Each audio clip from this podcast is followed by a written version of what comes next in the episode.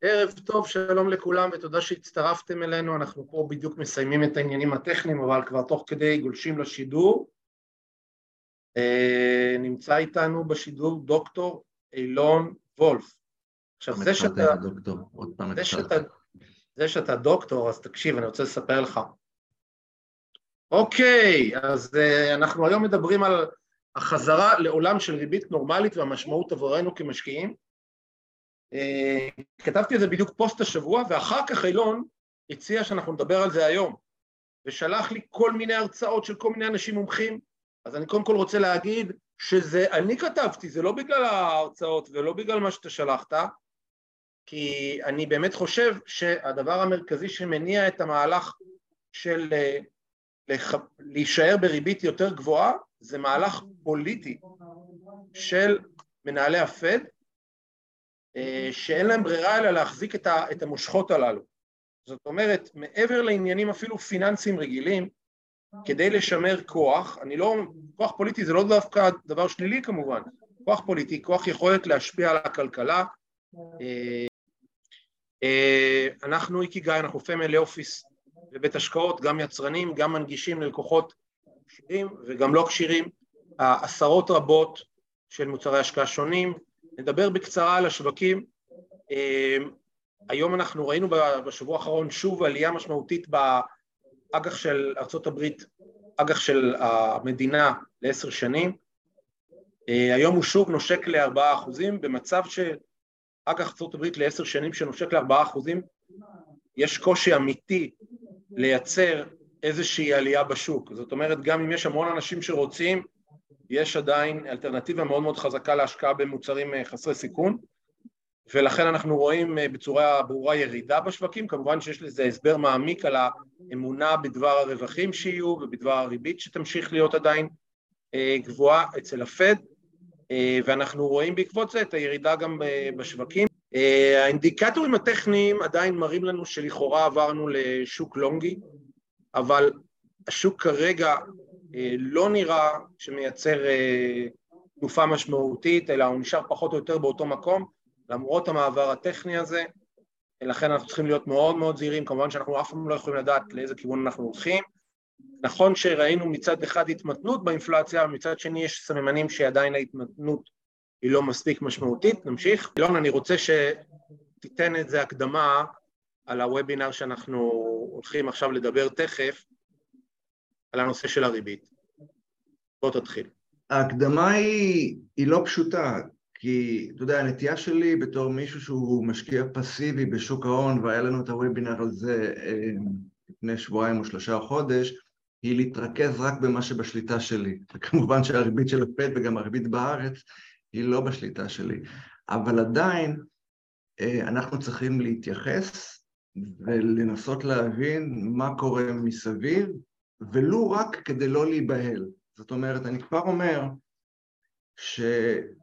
שמשקיע שיסגור את כל החדשות ואת כל ערוצי, ביספורטל ודה מרקר וגלובס ואת האקונומיסט ואת כל הערוצים וימשיך לעשות בדיוק את מה שהוא רגיל לעשות, זאת אומרת להחזיק תיק פסיבי בהקצאת נכסים שמתאימה לו 50% מניות, 50% אג"ח או 80-20 הוא יהיה בסדר מאה אחוז, זאת אומרת מי שיחזיק קרן סל מחכה מדד מניות עולמי בחלק המנייתי וקרן סל או שתי קרנות סל מחכות מדדי אג"ח ממשלתי עם החם קצר, הוא יכול להתעלם מכל החדשות. בוודאי שעליית הריבית, האג"חים החדשים שייכנסו לו לקרנות המחכות ייתנו יותר ריבית, הוא, הוא יראה תנודתיות בחלק האג"חי גם, בהתאם לעליית וירידת הריבית, אבל הוא יכול מבחינתנו אה, לא להקשיב לוובינר הזה ולהתעלם מהחדשות. אבל המטרה היא להבין, אה, כי הבנה היא, א', זה מעניין, כל התהליכים הגלובליים האלה נורא מעניינים, וכשמבינים אפשר גם להירגע ולנשום ולהבין שאמנם יש איזה הוריקן שזז פה ושם, איזו סערה של הוריקן, אמ, בכל העולם, במקרו-כלכלה, בפוליטיקה, באוקראינה, במתח בין סין וטיוואן, בין סין וארצות הברית, בין רוסיה וערב, ובין כולם וכולם, אמ, אבל בסך הכל למערכות ביולוגיות, פיזיקליות וכלכליות יש נטייה להתכנס לשיווי משקל להומואוסטזיס, ולכן באמת לא צריך לזוז הרבה. אני רוצה להתחיל ולדבר על הבחור הנחמד הזה, שהוא אחד מעשירי ארצות הברית שקוראים לו האוורד מרקס, הוא co-founder והמייסד של בית השקעות אחד מהגדולים בארצות הברית, שנקרא אוקטרי, Oaktree, Oaktree Capital Management, ואני מקשיב לו בזמן האחרון לא מעט, והוא אומר שאנחנו עכשיו בתחילתו של עידן חדש, קורא לזה sea change, שזה מושג שמתאר שינוי מהותי בסביבה, a complete transformation, a radical change of direction in attitude and goals. אמ, ולמה הוא מתכוון? זאת אומרת, אני אתן את ההקדמה, הממו שהוא מוציא אחת לחודש הוא מאוד מאוד ארוך ואי אפשר אה, באילוצי הזמן להתייחס לכולו, אבל אני אתן את המהות ואז אני אנסה ביחד עם יואב להסביר איך זה מתייחס אל הסביבה ההשקעתית הישראלית והגלובלית. אז הוא אומר ככה, אנחנו עוברים עכשיו בעצם מסביבה של low return world, ריבית נורא נמוכה, שבה כדי להשיג תשואה היה צריך לקחת סיכון, להגדיל את שיעור המניות, לעולם של full return. אפשר להסתכל על זה בעולם שגם בהשקעה בחוב לא שכיר, אפשר לקבל תשואה הרבה יותר גבוהה, וגם השקעה בחוב, באג"ח ממשלתי, ובוודאי באג"ח של, של חברות ובאג"ח של העיל. האוורד מרקס בא מהתחום של ה-distressed debt, זאת אומרת חוב העיל, זה המומחיות שלו, המומחיות שלו זה לבחור את החברות שאמנם הנתונים העכשוויים שלהם הם לא טובים, אבל יש סיכוי שהם יצליחו לשלם, זה התחום שלו, ולכן בוודאי שיש לו אינטרס פה. אבל המבט שלו הוא מאוד אה, הוליסטי ו- ו- וצנוע גם כן. הוא אומר, אני נותן את ה... מתוך 50 שנות הניסיון שלי בעולם ההשקעות, אני נותן את האני מאמין שלי. הוא אומר ככה, אנחנו עוברים מעולם של low return ל-full return, והיום משקיעים יכולים לקבל תשואות גם מהשקעה ב credit instruments, בחוב.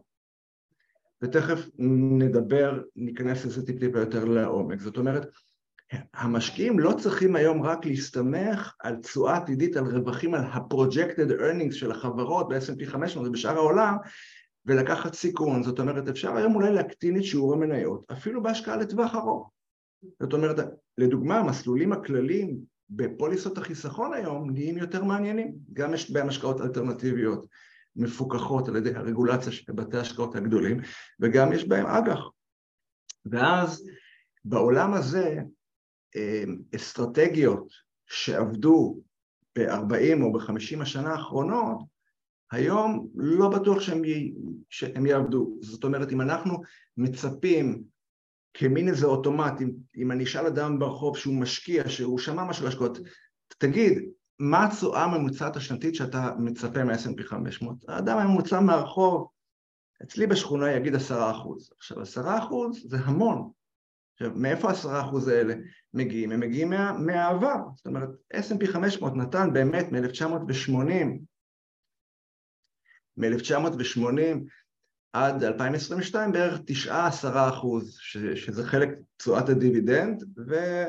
עליית הערך, אבל עכשיו תשואות הדיבידנד נורא נמוכה, אנחנו לא יודעים מה יהיה בעתיד מבחינת הרווחים, כי הריבית עולה וקשה יותר לחברות לקחת הלוואות ומימון, ולכן צריך לעשות איזה zoom out, וזה מה שבעצם האוורד מרקס עושה, הוא עושה zoom out. אז אם אנחנו מסתכלים על ה-Federal Funds Rate, אה, הריבית של הבנק האמריקאי המרכזי מ-1980 עד היום, אנחנו רואים את המגמה האדירה הזאת של הירידה. זאת אומרת, כשהאוורד מרקס מדבר על sea change אז הוא מזכיר את ה sea change האחרון שהוא אפשר לקחת אותו אחורה לשנות ה-70 למשבר הנפט של אופ"ק שמחיר הנפט עלה מ-20 דולר לחבית ל-70 או 80 אני כבר לא זוכר והביא איתו אינפלציה אדירה ואז הבנק האמריקאי צריך לאט לאט להעלות את הריבית בכל מיני להעלות ולהפסיק ולראות אם זה משפיע. בערך כמו שהוא עושה היום ובסופו של דבר הוא הצליח והאינפלציה שהייתה מאוד גבוהה בשנות ה-80, מאמצע שנות ה-70 עד שנות ה-80, ירדה ירדה ירדה והופ אנחנו נכנסים פה ל-2022-2023 ויש עלייה באינפלציה, האינפלציה היומי בארצות הברית 6.4 אחוז, ואם תסתכלו ותשמרו לשנייה את הגרף הזה בראש, הופ, אנחנו עכשיו רואים שה-S&P 500 הוא בעצם האינברס ההופכי של ירידת הריבית הזאת, או, או ירידת ה-Federal Funds Rate מ-1980. מ-1980 עד היום אנחנו נמצאים בשוק שורי אדיר של ה-S&P 500, שהוא בוודאי שהוא הופסק על ידי המשבר של הדוט קום והסאב פריים והקורונה, אבל האם זה ימשיך? זאת אומרת... מה? היו לו גיוקים קלים. היו לו גיוקים, והמחשבה היא, זאת אומרת, האוורד מרקס אומר שאפשר לייחס הרבה או מעט, אתם תחליטו, אף אחד לא יודע, הרבה מהשוק השורי הזה לירידה העקבית בריבית.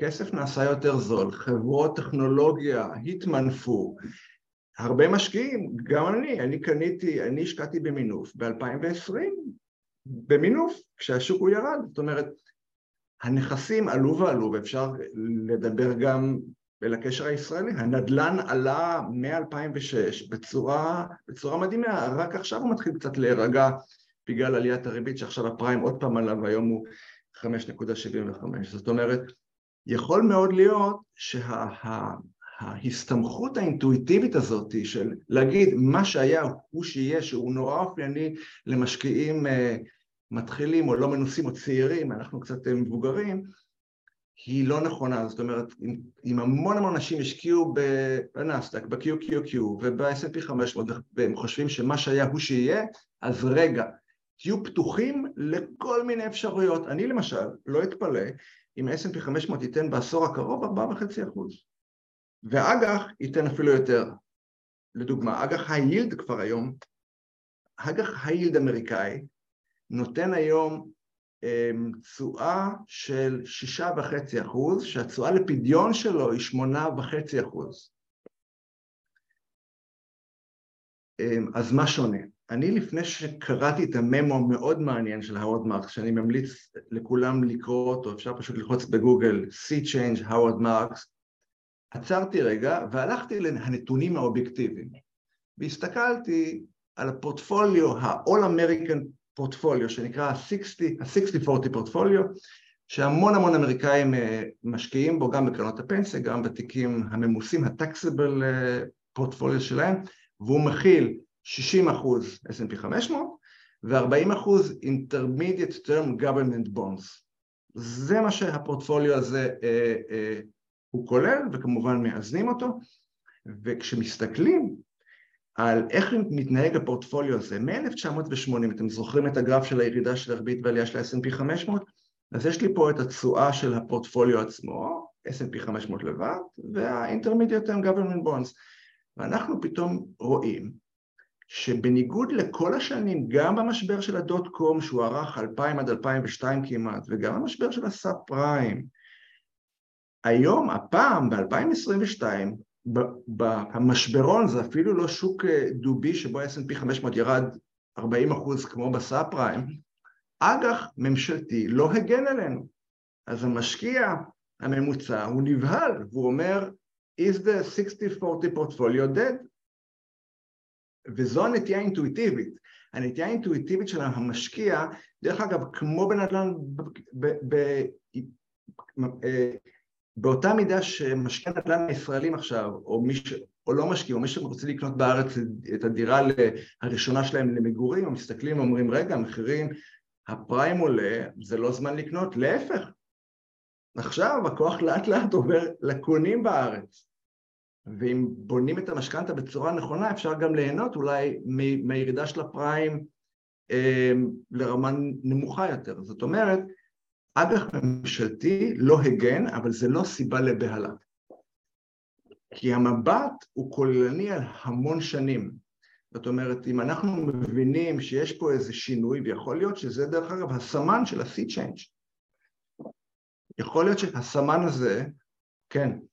אני רוצה רגע אה, קצת להתייחס וקצת אה, להוריד את הדברים על הקרקע, כי אתה מדבר ברמה מאוד מאוד גבוהה, אולי בגלל שאתה דוקטור, אבל סתם. בגלל שאתה מאוד מתעמק, אבל אני רוצה אה, כמה נקודות להתייחס למה שאמרת, וגם קצת לחזור אחורה ולעשות קצת סדר אה, או לחזור על הדברים, אבל מנקודת מבט יותר פשוטה קצת. קודם כל אה, אמרת מה שהיה ומה שיהיה, אז זה לא רק עם משקיעים בכלל ומשקיעים צעירים, אלא בני אדם באופן כללי. זאת אומרת, זה הדרך שהמוח שלנו עובד, לא רק בכסף, גם במשפחה ובזוגיות ובאוכל ובכל דבר. זה הרבה פעמים נכון, אבל זה, זה ממש לפעמים לא נכון. אין ספק שמה שהיה הוא בהחלט לא אומר שמה, שזה מה שיהיה. אני חושב שמחזורים כלכליים הם uh, גורמים לנו לחשוב שמחזור כלכלי הוא בדרך כלל מספיק ארוך כדי לגרום לנו להרגל מסוים. כמו למשל, שהריבית הזאת היא היום יותר גבוהה ממה שהייתה לפני שנה. כתבתי על זה איזה פוסט בלינקדאין, ומישהו אמר, כן, הריבית המשוגעת הזאת, כך וכך.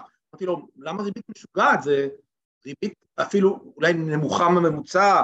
אג"ח לעשר שנים עוד לא הגיע לממוצע הרב-שנתי שלו של 4.26. כן, הריבית היא לא משוגעת, הריבית היא רגילה כזאת, ריבית משעממת. אבל ביחס להרגלים היא ריבית עצומה, זה קודם כל בעניין הזה.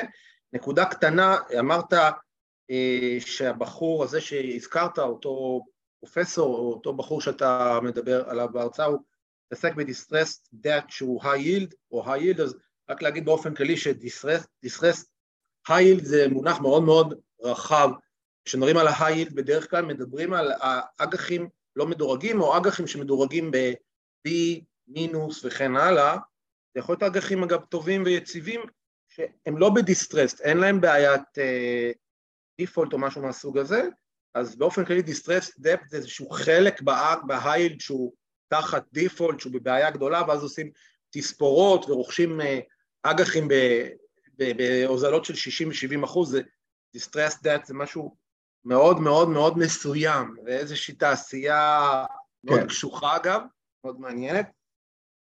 מה שרציתי להגיד על מה שאתה דיברת על ה...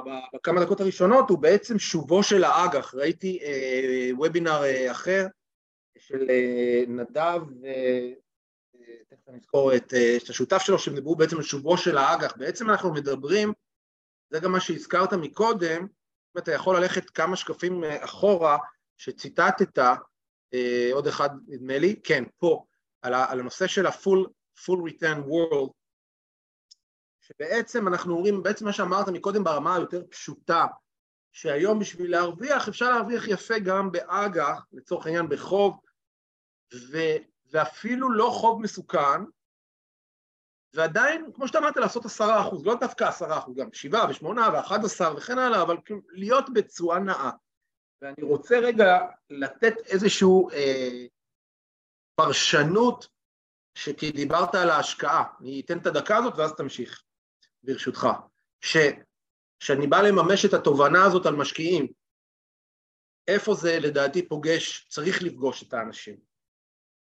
אנשים בדרך כלל משקיעים לא כשירים, משקיעים לא מנוסים, או משקיעים שהתיקים שלהם הם לא מאוד גדולים, שהתיק שלך גדול, ואתה קצת אפילו מבין, אתה מבין הרבה, כי, כי יש לך כל כך הרבה, 40, יש, יש פה תיקים שאני מנהל של 40 ו-50 השקעות, כן, ו, וכמה תיקים מנוהלים, ו, ו, ו, ו, ו.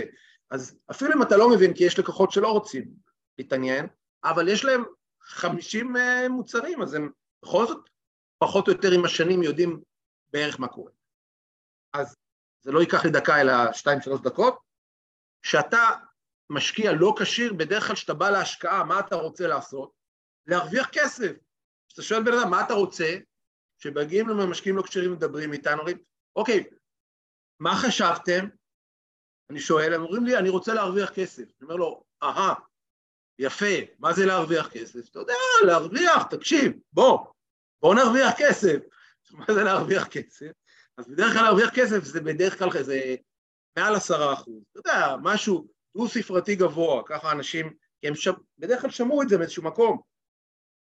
עכשיו, דו-ספרתי גבוה זה סיכון משמעותי, וזה לוקח אותנו או לחוב בסיכון מאוד גבוה כמו distressed debt, או, או להשקיע בהון. עכשיו, במהות, כדי להרוויח טוב, פחות הגיוני לקחת את הסיכונים הגדולים שקשורים להון. אם אנחנו יודעים, עכשיו אני לוקח את מה שאתה אומר לפרקטיקה, אם אנחנו יכולים להרוויח בחוב סביר שמונה ותשע ועשר, אז למה שנעשה מאמץ כל כך גדול ונהיה בהון ממונף? כי רק הון ממונף יכול לתת לנו באמת 12 ו-15 ו-18 ו-20 ו-22 IRR. רק בנכס ממונף. ונכס ממונף, יש לו את הסיכון של המינוף, ויש לו עדיין את הסיכון של עצמו, בלי קשר למינוף. כלומר, כן יצליח, לא יצליח, החברה שנשקיע בה תצליח או לא תצליח, המניה, החברה, לא משנה, שמשקיעים בחברה, בדרך כלל חברה פרטית, או מניה של חברה שהיא נסחרת, ולכן אני חושב שזה, שובו של האג"ח זה, ה, זה הפן הכי פרקטי, אבל אם רוצים להבין את זה במהות, זה להבין את אזור הסיכון. אם פעם כדי להרוויח כסף היית צריך לקחת סיכון, היום אתה צריך לקחת פחות סיכון, ואז כל הנושא של, של לקיחת סיכון דבר פחות הגיוני, כי אני יכול לתת לך ערך גבוה יחסית בסיכון מאוד מאוד נמוך יחסית. ואז זה עניין של חינוך, כי כשאנשים היו בשוק לונגי של 12 שנה, גם בשכיר, גם באלטרנטיבי, השוק הוא לונג, המחירים עולים, אז אתה, יש לך את התיאבון, בואנה, אפשר להרוויח כסף. אבל חברים, אפשר גם להפסיד כסף. זה ממש קורה, גם וגם. אה, ואז אני אומר, כתבתי לעצמי שאתה דיברת שינוי, יש שינוי, שינוי מהותי בכדאיות של לקיחת סיכון. זה לא קשור רק, ל... זה עוד לפני מה אנחנו נשקיע, חוב או הון. ואגב, אפשר לומר שאם אנחנו יכולים לעשות 7, 8, 9, 10 אחוזים בחוב בסיכון לא מאוד גבוה, אבל זה לא ממונף. אז אם אנחנו נתמנף קצת, אנחנו יכולים כבר להביא את זה לרמה של הון. ושוב, בסיכון הרבה יותר קטן, כי הרי מי שלקח חוב אמור להחזיר את החוב. כן. ואם אנחנו לא מחזירים את החוב, אמור להיות לנו בטוחה, זאת אומרת, יש לנו עוד, עוד הגנה. זהו, בינתיים. איך אתה מתייחס אל העניין של הפיזור בחוב לא שכיר? כי כשאני קונה חוב, אני יכול לקנות היילד ETF עם 2,000 היילד בונדס בכל מיני דירוגים, B, B, אפילו C, ולקבל איזה תזרים של שישה וחצי אחוז, עם תשואה לפדיון של שמונה וחצי, כי אתה קונה את זה עכשיו בהנחה, כי ה-ETF הוא תנודתי והוא ירד בגלל עליית הריבית, אז פה הפיצוי הוא מפצה לי, סליחה, הפיזור הוא מפצה לי על התנודתיות. איך בחוב לא שכיר, מה המקבילה של הפיזור בחוב לא שכיר? זאת אומרת, אם אני, אני, אני, המקטע שלה, יש, יש המון אנשים שאומרים אני רוצה לקנות דירה בעוד 4-5 שנים, בוודאי של-4-5 שנים הם לא יכולים להשקיע בשוק ההון המנייתי, הם יכולים להשקיע בפיקדון, אבל אתה יודע, פיקדון עכשיו הוא נותן 4-4.5 אחוז, אבל פיקדון לשנתיים נותן... הם יכולים להשקיע באג"ח או בהשקעה אלטרנטיבית. ובחוב, איך, איך, מה היית מציע להם, או איך הם יכולים לגשת קודם, לעניין הזה בהשקעה בחוב? קודם כל במהות אה, אין כמעט אה, קרנות אה, נגישות ללקוחות לא כשירים שהן קרנות חוב פרטיות, ואם יש, אז צריך מאוד מאוד להיזהר מהן. כי הם בדרך כלל הסוג הזה של קרנות שכן אה, אה, מונגשות ללקוחות לא כשירים, הן קרנות שמי שמרוויח מהן זה המפיץ, לא הלקוח. העמלות הפצה שהן מאוד מאוד גבוהות, משהו כמו חמישה אחוז, אומרת, קחו בחשבון שהמפיץ יש לו אינטרס מאוד מאוד גבוה לשים את זה בתיקים שלכם, ואחר כך אללה בבאללה. זאת אומרת, אין פה איזה קסם של השקעה בחוב לחמש שנים חצי מיליון שקל כדי לקבל את השבעה אחוז. לא, אם אתה לקוח לא כשיר, אבל יש מוצרים לכשירים, אז קודם כל ללקוחות מסווגים או כשירים, וגם יש לפעמים מקום לניצאים בקרנות כאלה, אבל באופן כללי, במוצרים שיש להם אה, תיק של 100 מיליון דולר ומעלה, עם פיזור של עשרות רבות או מאות אה, השקעות השקעות בחוב, זאת אומרת הלוואות, וכנגדם, אדרבה, יש גם בטוחות ובטוחות בנדל"ן, שזה כמובן בטוחה הרבה יותר משמעותית, עם loan to value שהוא לא יותר גבוה מ-60 אחוז, נגיד, על כל התיק, כי הרי אנחנו צריכים גם להגן על עצמנו מפני ירידת מחירי הנדל"ן שהיא קודם כל המציאות, ובהמשך אולי מציאות יותר מתחזקת בגלל הריבית. אז יש לנו אפשרות להשקיע בחוב. פרטי. אני חושב שאנחנו רוצים להגיע לחוף פרטי לעומת אג"ח רק אה, משתי סיבות מרכזיות. בסדר? אני מדבר כרגע על לקוחות לא כשירים, כי לקוחות כשירים, כן. אני אגיד לא, את זה בקצרה, אבל לקוחות לא כשירים, ללקוחות לא כשירים. לקוחות לא כשירים לדעתי זה רק בשתי סיבות. א', מי שלא רוצה לראות את התוצאות ביום-יום כי זה מפריע לו בעין. כי כל הנושא של שוק ההון זה, זה נושא שלא מתאים לבעלי לב, לב, איך אומרים? לב חלש. יש אנשים שזה מפריע להם להפסיד אחוז ולהפסיד שני אחוז ולהפסיד עשרה אחוז, זה מפריע להם, פשוט ביום-יום זה מוריד להם את איכות החיים. והחיים, לעומת כסף, לא חוזרים. כלומר, הם חוזרים, אבל בגלגול אחר, לא בטוח שאתה תדע שהשקעת. הכסף כן חור, אתה יודע, אם כסף הולך, כסף חוזר. אבל החיים, היום-יום שעובר אלינו, אם אנחנו סובלים, אני רוצה רגע להגיד פה משהו, האמת, אחד, אחד הדברים הכי חשובים בתחום הפיננסי. אם אנחנו סובלים מהתיק שלנו, אז הוא לא מתאים לנו. התיק הוא לא רק בא להרוויח הרבה כסף, הוא קודם כל בא לשרת אותנו, לשרת את המטרות שלנו, ולשמור על ההון, ואם אפשר גם להרוויח זה בסדר, אבל אם הוא פוגע לנו באיכות החיים, זה לא נוח. וגם באג"ח יכול להיות תנודתיות משמעותית. ראינו את זה, הראית את זה בשקף ב-2022. ודרך אגב, מה שהיה, לא מה שיהיה. גם, גם כאן אנחנו עדיין לא יודעים מה יהיה, לא יודעים. זה שאנחנו, כתב לנו פה אחד המאזינים, אנחנו יודעים הברית תמשיך לעלות ריבית ואחר כך תוריד, אנחנו לא יודעים. אנחנו חושבים, אבל סין בינתיים בסך הכל אומרת לארצות הברית שזה לא יפה שהם כועסים על הבלון, אבל הם לא יורים לה בין שתי, ה... שתי הגבות. עוד לא. אבל שהיא תירה, אז יכול להיות שהריבית תהיה אחרת, פתאום הריבית תהיה עשרה אחוז, ובשקף של הריבית, הריבית הייתה גם 15 אחוז פעם. חבר'ה, הריבית יכול להיות שתהיה 15 אחוז, אם אתה יכול רגע לחזור לשקף. תראו איזה תנודתיות הייתה בריבית בין השנים 1955 ועד 2010, עליות גדולות, ירידות גדולות, ואז פשוט התרגלנו שאין יותר מדי תנודתיות. עכשיו תסתכלו מה קרה מאז 2018, יש תנודתיות מאוד גדולה בריבית, אנחנו לא רואים מה קורה בהמשך, יש לנו איזושהי אמונה שאחרי הקו שנגמר פה, בדיוק איפה שאתה מצביע, זה פתאום ירד. אולי זה ירד ואחר כך יעלה לעשר? אנחנו לא יודעים את זה. הפוך, הרבה יותר הגיוני שזה יעלה. אם זה ירד הרבה זמן, אז למה שזה לא? הרי יש מחזוריות, יש מחזורים כלכליים גם ארוכים, יש גלים גדולים. גלים גם. ה- הנטייה המאוד אנושית להסתכל על מחזורים בשנים בודדות היא לא נכונה, צריך להסתכל במונחים של עשורים. עשורים זה הטווחים? הנכונים. 1980 עד 40 שנה. 2020 40 היה קרה. משהו, עכשיו קרה משהו אחר. דווקא אני רואה את זה יורד והולך חזרה עכשיו לכיוון ה-20 אחוז. למה, למה שני? זה לא יפליא אותי. אז עכשיו רגע, אז הדבר הראשון זה לקנות פרטי, אגרות חוב פרטיות, מה שנקרא קרנות חוב, למשל. אם הן מפוזרות אה, כטבעי כמובן, אבל אחד זה כדי לא לסבול מהתיק, מהעליות והירידות. זה דבר אחד, להימנע מתנודתיות. דבר שני, שיש אה, פרמיה להשקעה בשוק הפרטי, כי הוא פשוט פחות, אה, פחות מוכר, אז הוא יותר זול, יותר זול לקנות את הכסף בשוק הפרטי. יש פחות ביקוש, מאוד מאוד פשוט. כמה פחות ביקוש? 20-80. 20 אחוז מהכסף בעולם בערך, 23, לא זוכר בעל פה, הוא בשוק הפרטי, בהשקעות אלטרנטיביות. וכל השאר בשוק השכיר.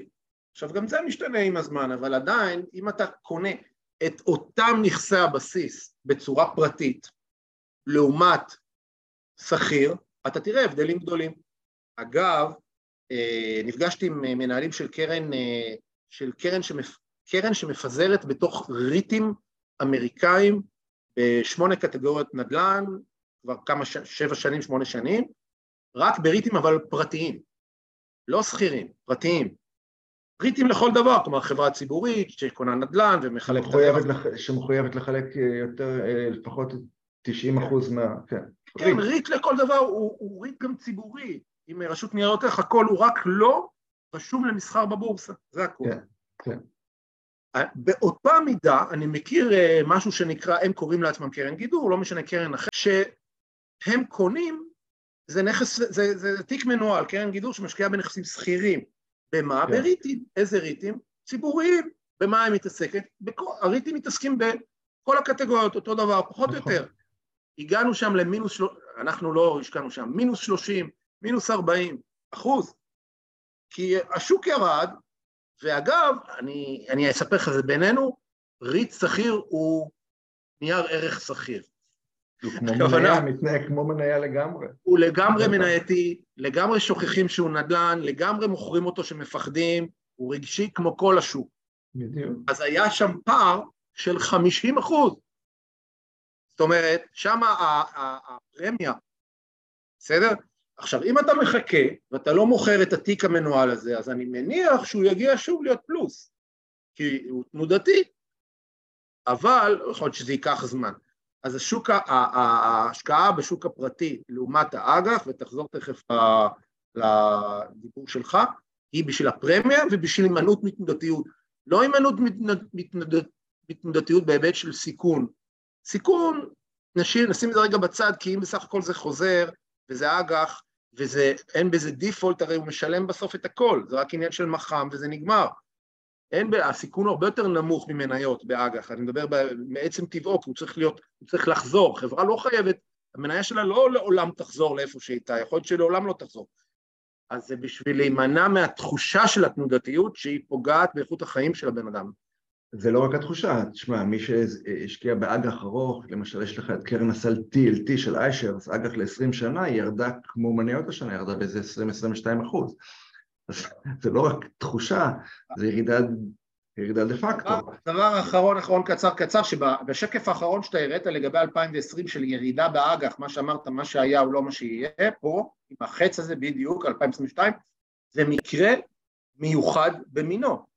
זה המקרה המיוחד הזה במינו, שנוצר מתופעת טבע שלא הייתה מעולם בשווקים, שזה ריבית אפסית, ואז לא היה כבר במה להשקיע, לכן השקיעו גם באג"חים, ואז התשואה מאוד מאוד מאוד ירדה, כלומר, את המחיר שלהם מאוד מאוד עלה, ואז שהכל ירד, פשוט הכל ירד.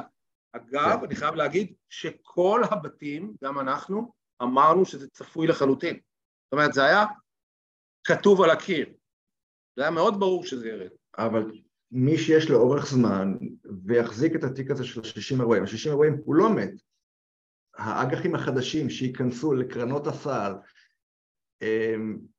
ייתנו את הריבית החדשה, ועם ירידת הריבית יש סיכוי אפילו לרווחי הון, זאת אומרת, יהיה איזו חזרה התכנסות על הממוצע הרב-שנתי, אבל צריך, זאת אומרת, לעבור את, ה, את השנה הזאת.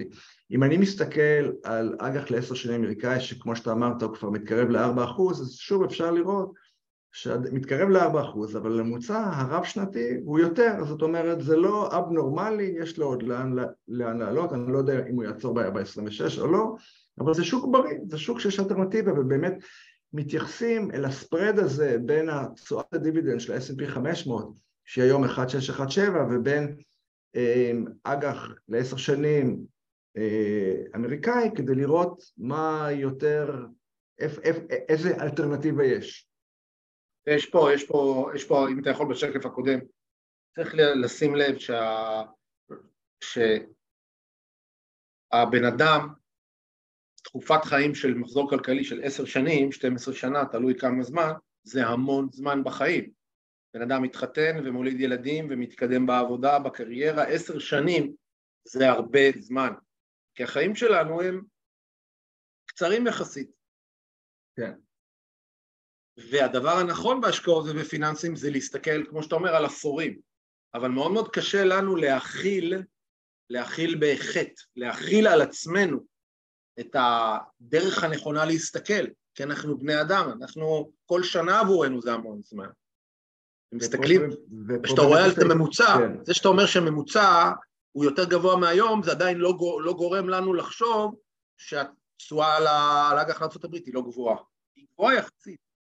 וזה גם החשיבות של הפיזור בתיק הנכסים המשפחתי, כי אתה יודע, אם המשקיע הוא עצבני או שהוא לא יכול לראות את האדום בתיק השקעות, אז יש לו את בית המגורים ודירה להשקעה ויש לו אולי אה, השקעות אלטרנטיביות לא סחירות שה pricing שלהם הוא לא mark to market 24 שעות ואז יש, יש איזה איזון, זאת אומרת לחיות עם שוק ההון זה לא פשוט, אבל אם מתרגלים לזה ומנתקים את הרגש, מגיעים לעולמות נהדרים. פה אני רק רוצה להראות, לפני שאני אראה את ה-inverted yield curve, היפוך עקום התשואות, אמ, שאמנם אג"ח לעשר שנים אמריקאי היום נותן 3.81 אחוז, אבל שימו לב שאג"ח לשנתיים נותן יותר.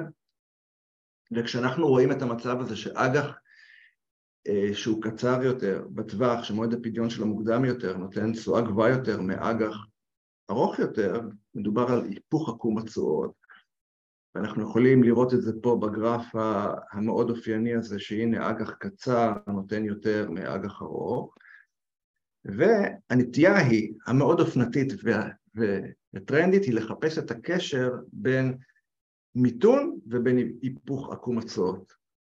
אבל צריך להגיד, וזה חשוב מאוד, שזה רק אחד מהאינדיקטורים. זאת אומרת, מי שמדבר על מיתון בשנה הקרובה בארצות הברית, בלי להגיד אם המיתון הזה הוא קשור לעוד נפילה בשוק המניות, מתבסס גם על היפוך עקום התשואות, אבל היו מקרים שעקום התשואות התהפך והשוק המשיך בראלי למעלה של עוד שנתיים או שלוש. לכן, אף פעם אי אפשר להתייחס לאינדיקטור אחד אה, משמעותי ככל שיהיה ולבסס עליו את התיאוריה ולצאת ולהיכנס מהשוק ולהגיד אוקיי, ראיתי איזה מאמר ועכשיו אני יוצא ואני מחכה שזה יחזור, שהאג"ח לעשר שנים יהיה מתחת לאג"ח. אי אפשר. אנחנו צריכים להסתכל במבט הוליסטי, ומבט הוליסטי הוא מאוד חשוב. אה, דוגמה למבט הוליסטי, אני חושב שפספסתי פה אה, figure אחד שלי, אבל בכל זאת אני אגיד אותו בעל פה, אנשים מתייחסים לאג"ח קונצרני בטעות כמו לאג"ח ממשלתי.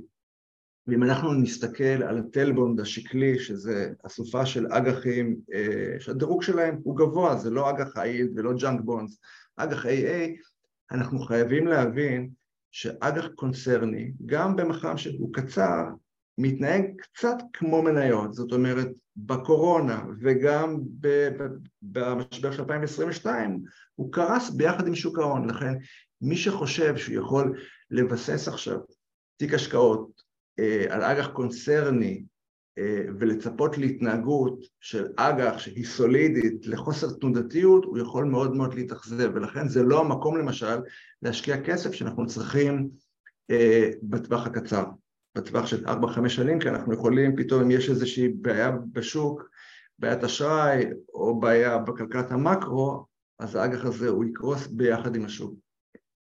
זאת אומרת, אין ארוחות, אין ארוחות חינם. כן, אבל תסתכל מה המצב, אני בדיוק כתבתי איזה פוסט בפייסבוק אתמול שאומר, בנתונים האלה, זה ועוד זה ועוד זה ועוד זה, מה שצריך לעשות היום זה לנשום. זאת הפוזיציית, הפוזיציית ההשקעות הטובה היום, אתמול זה היה. בוא נחשוב, כי אני איתך. אג"ח קונצרני, שהיום יכול לתת ריבית טובה, גם בסיכונים סבירים, הוא יכול להיות פתרון טוב, אבל מי שמצפה שלא יהיה בתנודתיות, אז הוא טועה, אז אל, אל תשקיע בזה. זה לטווח קצר ובינוני. או שתשקיע בהשקעות אלטרנטיביות במקום זה, כי זה לא מתאים לך.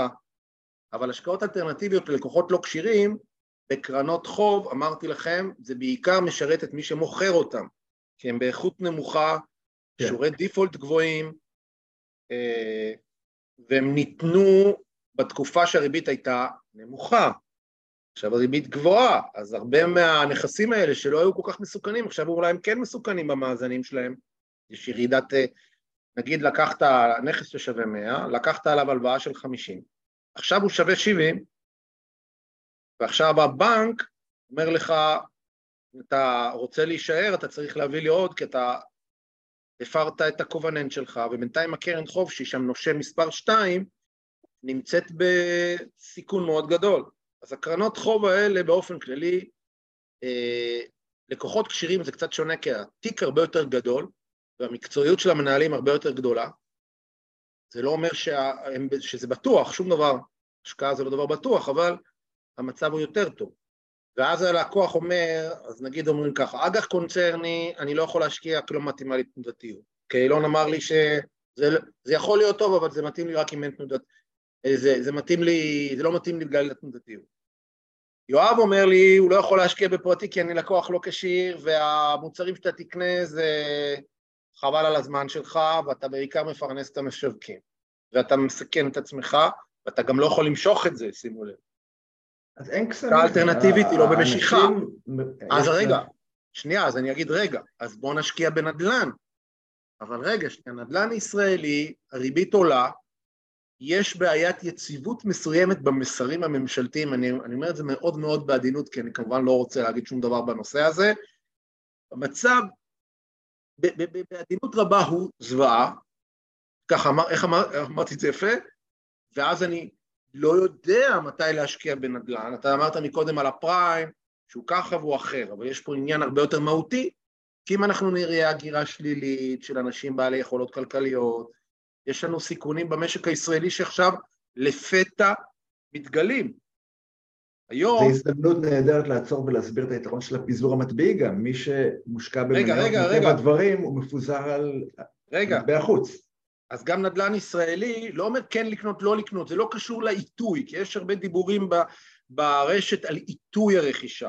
אז עיתוי הרכישה יכול להיות מצוין עוד מעט, כי בכלל המחירים אפילו התחילו לרדת, אולי הם ירדו עוד קצת, כי הרי יש גם אה, אה, ביקוש, יש היצע מאוד קטן בסך הכל, אין היצע מספיק, אמנם יש היום ספציפית מקומות שיש קצת יותר היצע, אז אוקיי נניח, אבל יכול להיות שיש פה בעיות מקרו שיגדילו כל כך את מחיר הדולר ויפחיתו כל כך את היכולת השקלית, שלא, שעדיין אולי לא כדאי. כשאתה מסתכל על השקעה בארצות הברית, אז הנדל"ן בארצות הברית בחשיפה עצומה בגלל העלאת מחירים. יש שם 40, קראתי באיזה מקום ש-47 אחוז מנוטלי המשכנתאות בארצות הברית נמצאים במשכנתה שהיא לא מתאימה לרמת ההוצאות שלהם, וחלק ניכר שם מעל 50 אחוז מההוצאות שלהם זה משכנתה.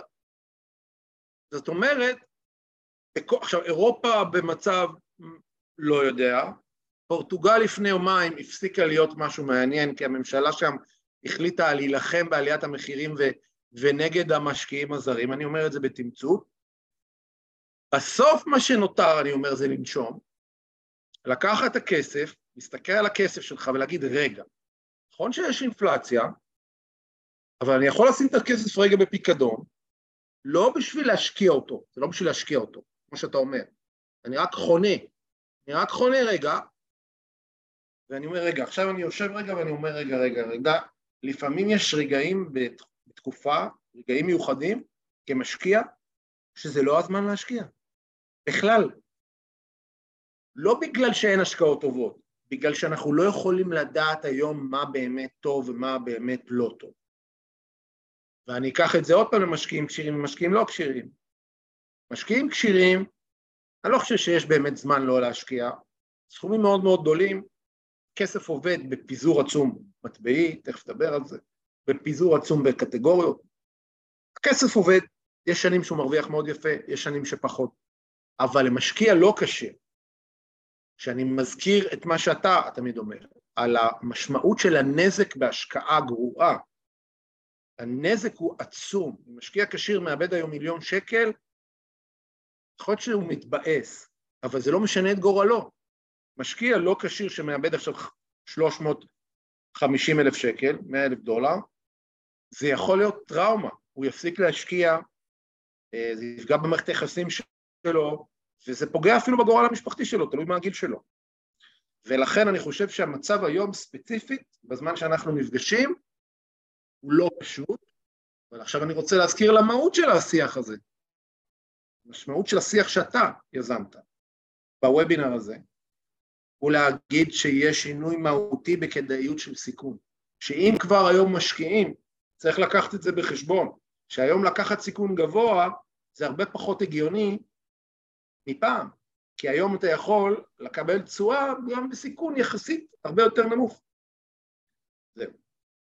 רק לגבי, אה, אני חולק עליך לגבי השקעה בנדל"ן בארץ, רכישה למגורים או להשקעה, כי אתה יודע, מי שמשקיע חייב להיות אופטימי, זאת אומרת אם אתה משקיע בכלל לטווח ארוך, אני לא מפסיק להשקיע בשוק ההון בגלל סביבת המקרו, ומי שחי בארץ ונתעלם רגע מהאירועים הסביבתיים האלה, שבאמת אנחנו לא יודעים לאן הם הולכים להוביל המסרים סותרים ויש לכאן ולכאן, אבל מי שיכול לקנות דירה בארץ וחושב שהוא יחכה להודעות בעיתון שהמחירים הגיעו אל התחתית ושהריבית היא תעלה בדיוק ואז הוא, הוא יבחר את העיתוי המדויק. זה ברור שלא. זה אי אפשר לעשות, לכן אני לא רוצה שאנשים יחשבו שזה איזשהו מסר, של, זאת אומרת, לשבת על הגדר בהשקעה בנדל"ן ולחכות לאיזה לא, ציבור. לא, אני לא חושב בכלל שזה קשור לעיתוי. יש עניין ש... שהוא מאוד בעייתי, שזה עיתוי. עיתוי הוא, בדרך כלל אתה טועה בעיתוי.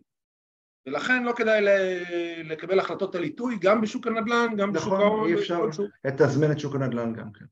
אבל, לא אבל, עם זאת, זה לא אבל, זה לא נוגד. יש עולם אחר שהוא ניהול סיכונים. בניהול סיכונים אנחנו מנסים, הרי אנחנו בני אדם מוגבלים ביכולת שלנו להבין. יכול להיות שמה שקורה היום בישראל, כמה שהוא קשה לנו, זה הדבר הכי טוב לישראל שיש.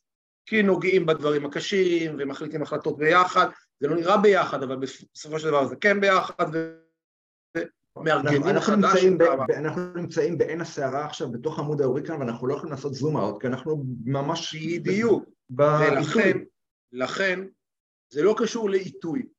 כי אפשר להגיד, זה לא להשקיע עכשיו, זה לא לא להשקיע עכשיו בגלל שאני לא יודע לאן הריבית תלך או לא. אני לא יודע, כרגע יש פה שינויי מקרו, שינויים של מטה, בסדר? הדולר, תראו, יש היום השקעות, ראיתי איזה פרסומת אה, שאחד מה... אה, יש, יש גוף כזה שהוא מקדם השקעות של, של יזמי אלפא, של יזמי אלפא. מה זה יזם אלפא? זה כאילו שיש איזה מישהו שאם הוא עושה אז הוא מצליח, כן? אגב, זו גישה לא רעה לעבוד עם אנשים יז, יזמים טובים ומוצלחים, אבל אני לא חושב שיש מישהו שהוא יזם אלפא, וכל מי שהוא יזם אלפא זה זה שהולך תכף, זה זה שהולך תכף ליפול. נו, איך אני אגיד? כי אם הוא היה עד עכשיו כל כך מוצלח, אז הכישלון מתקרב, לא? כי זה עניין סטטיסטי. אבל בכל מקרה הם פרסמו כותרת, הנה המטח מתחיל להיות, אה, מתחיל להיות משהו שכדאי להשקיע בו, אז בואו להשקיע. עכשיו, אבל זה בדיוק הפוך. אם המטח עכשיו יקר, אז איזה היגיון יש להשקיע במטח? מה הסיכוי יותר, שהוא ימשיך לעלות, או, ימשיך, או, או, או שהוא יחזור למקום היותר הגיוני שהוא היה בו? כי אני להזכיר לכם שמבחינת הדולר, דיברנו על זה גם שבוע שעבר, הרצועה אומרת מבחינה הגיונית אנחנו יכולים גם להיות ב-2.7, 2.8, מבחינה כלכלית, טהורה. אנחנו לא נמצאים עכשיו ב-3.6 אה, בגלל אה, עניינים כלכליים, אלא בעניינים אה, נקודתיים. כן? המצב הוא מורכב. אז אתה, לפני שאנחנו רגע על השקף הזה, אתה רוצה רגע לעשות איזשהו סיכום של הגישה שאתה רצית לדבר עליה היום? אני חושב שהאורד מרקס אומר שאנחנו באמת חוזרים לפול ריטרן וולד בור, הוא אומר שהריבית כנראה שהיא לא תחזור להיות אפסית, כי הוא מדמה את זה להזרקת אדרנלין, אתה יודע שיש לך אדם שהוא מקבל אירוע לב, אז מזריקים לו, אם אין לך את הדפיברילטור, אז יש גם את זריקת אדרנלין, אבל הוא אומר שהזריקת אדרנלין, שזה ה tightening של הפד, אה, אי אפשר לעשות את זה עוד פעם ועוד פעם, זאת אומרת זה עובד פעם אחת, עובד פעם שנייה, אבל אי אפשר להניח שכל פעם שיש איזה משברון או סנונית שמבשרת על מיתון, מיד עושים את ה tightening הזה ואת הורדת הריבית, ולכן הנטייה היא לנסות להתרגל, ובעיניי זה הגיוני לעולם סביבת ריבית שהיא יותר בין 2 ל-4 בארצות הברית מאשר בין 0 ל-2. ואם הפריים ב-2026 יהיה 4, מבחינתי זה הגיוני. אני לא אחכה אינטואיטיבית שהוא ירד ל-1.6 כי הוא היה ב-2019 1.6. הוא לא חייב לי שום דבר. זאת אומרת, השוק, הריבית לא צריכה אה, לרדת, היא לא חייבת לי. אה, אז עולם של ריבית נורמלית. ריבית נורמלית, אני אישית מאוד מאוד מסכים לזה, ואני חושב שהדבר המרכזי שזה אומר, שכל הנושא של השקעת חוב זה הרבה הרבה יותר לגיטימי והרבה יותר מעניין מאשר היה כן. קודם לכן. הצופה בנו, ישראל כתב, עד שנגיע לריביות הללו יעבור עוד זמן רב, בצפי, הצפי הוא לעליות נוספות בריבית הן בארצות הברית והן כאן, אז למה לא לדבר על הריביות העכשוויות? אה, אני אגיד את התשובה שלי ואני אשמח שאתה גם תגיד. אנחנו בוובינרים האלה גם מדברים על מה כדאי, לא כדאי לדעתנו וכן הלאה, אבל הרבה מכם מתעסקים בחינוך, בחינוך פיננסי, בלתת כלים, ומחש... כלים של חשיבה. ולכן אנחנו דיברנו פה, אילון דיבר, קידם את השיח על להבין שהריביות, גם אם יהיו יותר נמוכות מהיום, הם לא ירדו כנראה, אנחנו לא מביאים, למה שהיו קודם, כי ההסתכלות הזאת משפיעה עכשיו אולי עשור שלם על תיקי ההשקעות שלנו. אילון, יש לך התייחסות לזה? הפריים מנה עכשיו הוא 5.75, עדיין אפשר להתייחס, אני חושב שהשאלה הזאת היא צריכה, היא מאוד רחבה, האם היא מתייחסת לנדל"ן, לאג"ח, לאג"ח קונצרני, לאג"ח ממשלתי, אם אני לדוגמה מתייחס לנדל"ן, אז כנראה שמי שקונה היום צריך לבנות היטב את המשכנתה שהיא תזכה ליהנות מאולי, בסוגריים, ירידת ריבית בשנים הקרובות, אבל עדיין אפשר לקנות בהתאם להון עצמי ויכולת החזר אה, וכולי. אה, הערה נוספת שכתב אה, עמית, שבעצם אולי אחת, אחד העניינים, אתה גם הזכרת את זה, שאי אפשר לשחק יותר מדי עם הכלים של הפד, ההרחבה הכמותית, הצמצום הכמותי, בסופו של דבר רוצים להימנע, בוא נגיד אני אומר בפרשנות שלי למה שהוא כתב, להימנע משימוש אינסופי בכלים האלה, כי הוא יכול ליצור מצב שלא תהיה אלא, אלא הצורך לאפס את המערכת, כמו שהרבה מדברים על הצורך באיפוס המערכת מחדש, בסופו של דבר צריך להגיד, המשברים הגדולים האלה מייצרים הזדמנויות עצומות, והזדמנויות עצומות, מי שמרוויח מהן הוא מי שבידיו מזומן, ומי שבידיו הידע והייעוץ והיעילות והיכולת לרכוש וליהנות מההזדמנויות האלה, כי ההזדמנויות האלה מופיעות והן מונגשות קודם כל למי שידו משגת. אגב, אני רוצה רגע להגיד לכם שבאותו יום שהיה לפני איזה שבועיים, היה יום כזה של אה, התפרצות ההפגנות, אני חושב, בישראל, וככה יום מאוד מאוד מתוח בזירה הפוליטית, ודיברו והתווכחו, אולי הנגיד בדיוק, נגיד שבנק ישראל באותו יום התבטא שהרפורמה עלולה לפגוע בכלכלה או משהו מהסוג הזה. ושמעתי את זה, ואז נגמר לי הזמן כי עליתי לשיחה עם בנק, עם בנק רוטשילד, של משפחת רוטשילד. ועכשיו רוטשילד, הרבה פעמים אומרים עליהם שהם ידעו להרוויח ממשברים גדולים, כמו מלחמות העולם וכן הלאה. עכשיו זה, זה ממש, זה היה נורא ציני בעיניי, שסיימתי לשמוע על הבעיות המאוד גדולות שעלולות להיווצר בכלכלה הישראלית, אבל בגלל שאני family office, אז פשוט הלכתי לדבר עם רוטשילד בעצמם על איך אפשר עכשיו לעשות כסף ממטח, בבנקים בחו"ל וכן הלאה. Uh, העולם הכלכלי, uh, מי שנהנה ממשברים בו ומטלטלות גדולות בו, זה הקפיטל. וככל, ואנחנו רואים את זה במחקרים, שהקפיטל הולך ומצטבר בצד אחד בכמות מאוד קטנה של אנשים. אז אני חושב שלטובת הכלל עדיף שאפשר יהיה ליצור מצב שהפד יכול לשמור על אזור של ריבית סבירה שאפשר באמצעותה לרסן את הסוס המשוגע של הכלכלה. טוב, זה רק היה הדעה שלי. חברים, המון המון תודה שהצטרפתם אלינו, תודה רבה לאלון, וניפגש בפעם הבאה. להתראות.